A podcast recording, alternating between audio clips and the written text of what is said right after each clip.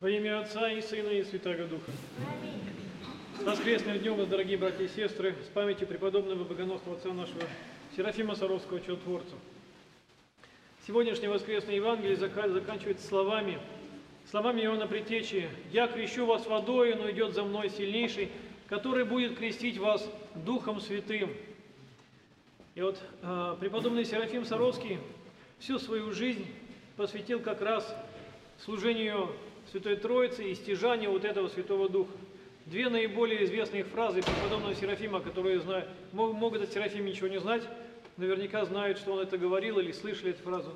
Две. «Радость, радость моя, Христос воскресе». Этими словами преподобный встречал каждого человека, когда бы он к нему не пришел в любое время года. И «Стяжи дух мирен, и тысячи вокруг тебя спасутся». Эта фраза, она в последнее время стала, ну, в наше время, после 90-х годов, наибе- наиболее известна в церковных кругах и около церковных. «Стяжи дух мирен». А, как раз э, преподобный Серафим, говорю, множество, многократно говорил о необходимости именно соединения с Богом через Святого Духа и принятия Его в свою душу. Но для того, чтобы принять Духа Святого, надо, соответственно, готовить, очищать свою душу и соответствовать этому Духу.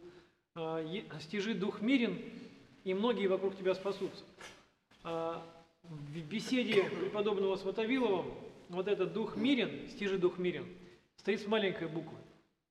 И некоторые говорят, что со- ну, согласно этому, если бы здесь речь шла о Святом Духе, то э, автор написал бы с большой буквы. А так как с маленькой, это идет именно о душевной доброте, о душевной чистоте.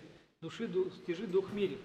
Но все мы с вами знаем, что настоя- по-настоящему стать мирным, по-настоящему стяжать мир в душе невозможно без благодати Святаго Духа.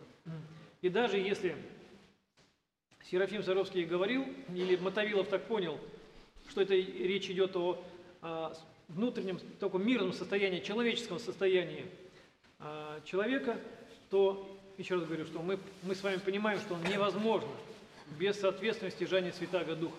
Если есть Святой Дух в твоей душе, то есть мир. И вот если дальше мы посмотрим эту беседу Мотовилова с Серафимом Саровским, то интересно, он, он приводит разные примеры. Он говорит, что ну, вся наша жизнь, она заключается в стяжании этого Святого Духа. А как его стяжать? Он говорит, ну вот как, как, как, как тебе объяснить? Ну вот как купцы. Они какой товар продают? Тот товар, который наибольше тебе приносит прибыль. Зачем связываться с мелочью, да, если можно сразу по большому заработать? Он говорит, так и в духовной жизни надо. Что тебе дает благодать? Молитва. Дает благодать? Дает. А, Бдение дает благодать? Дает. Он говорит, вот и, вот и употребляй их.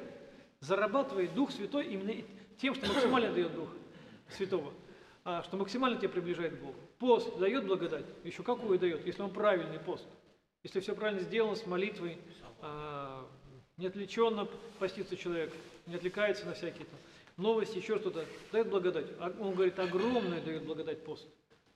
Вот употребляй, Постись, по славу Божию, да, приобретай благодать Святаго Духа. Милостыня дает благодать? Дает. Он говорит, ее употребляй. Так, он говорит, так и ты быть мудрым духовным купцом. То есть все, что тебе даны, добродетели, это несложно. Ты можешь их употреблять, но- употребляй для стяжания Святого Духа. И тут он еще раз нам напоминает, что пост и и воздержание да, от пищи тоже не являются целью. И бдение не являются целью. Это только средства, при помощи которых мы стяжаем эту благодать. И, сама, и само количество молитв тоже не является целью, а именно качество молитвы.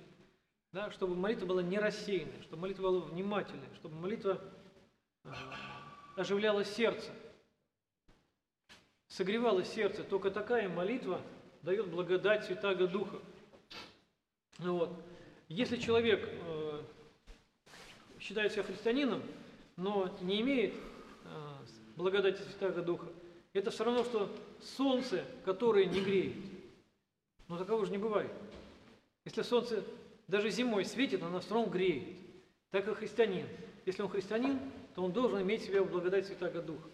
Но, с другой стороны, если ты ее не ощущаешь, она в тебе есть, то ты можешь ее не ощущать. Это другой вопрос. Чтобы ощущать ее, должен пройти многолетний, даже десятки лет, период очищения тебя от страстей и грехов, чтобы благодати было больше, чем страстей. Тогда ты будешь ее ощущать. А пока идет внутренняя борьба, пока идет борьба за очищение твоей души, для очищения пространства, для благодати Божией в твоей душе, тогда э, ты можешь не ощущать ее. Но все равно Господь и даже в этом случае показывает себя. Показывает себя э, ну, э, иногда не, таким неприметным образом, но подсказывает внимательному человеку, э, что я здесь, я рядом, я тебя слышу. И помогает нам бороться с страстями и грехами. Когда мы боремся, мы видим, как благодать нам помогает оставлять те или иные грехи, как э, помогает нам не раздражаться, не гневаться, не злиться, не обижаться. Мы понимаем, что это не только наши усилия, но и в первую очередь помощь Божия. Поэтому Церковь православная она говорит нам о духовной жизни. Духовная жизнь – это жизнь мыслей, желаний и чувств. Что думаю, что делаю, что говорю, да, то есть какие мысли, какие желания, какие чувства во мне – и на 80%, наверное, сокровенная жизнь человека проходит внутри его. А внешние проявления – это, это результат твоего внутренней жизни. И вот человек, который контролирует мысли, думает только то, что угодно Богу, желает только то, что соединяет его с Богом, говорит только то, что угодно Богу и делает то, что угодно Богу.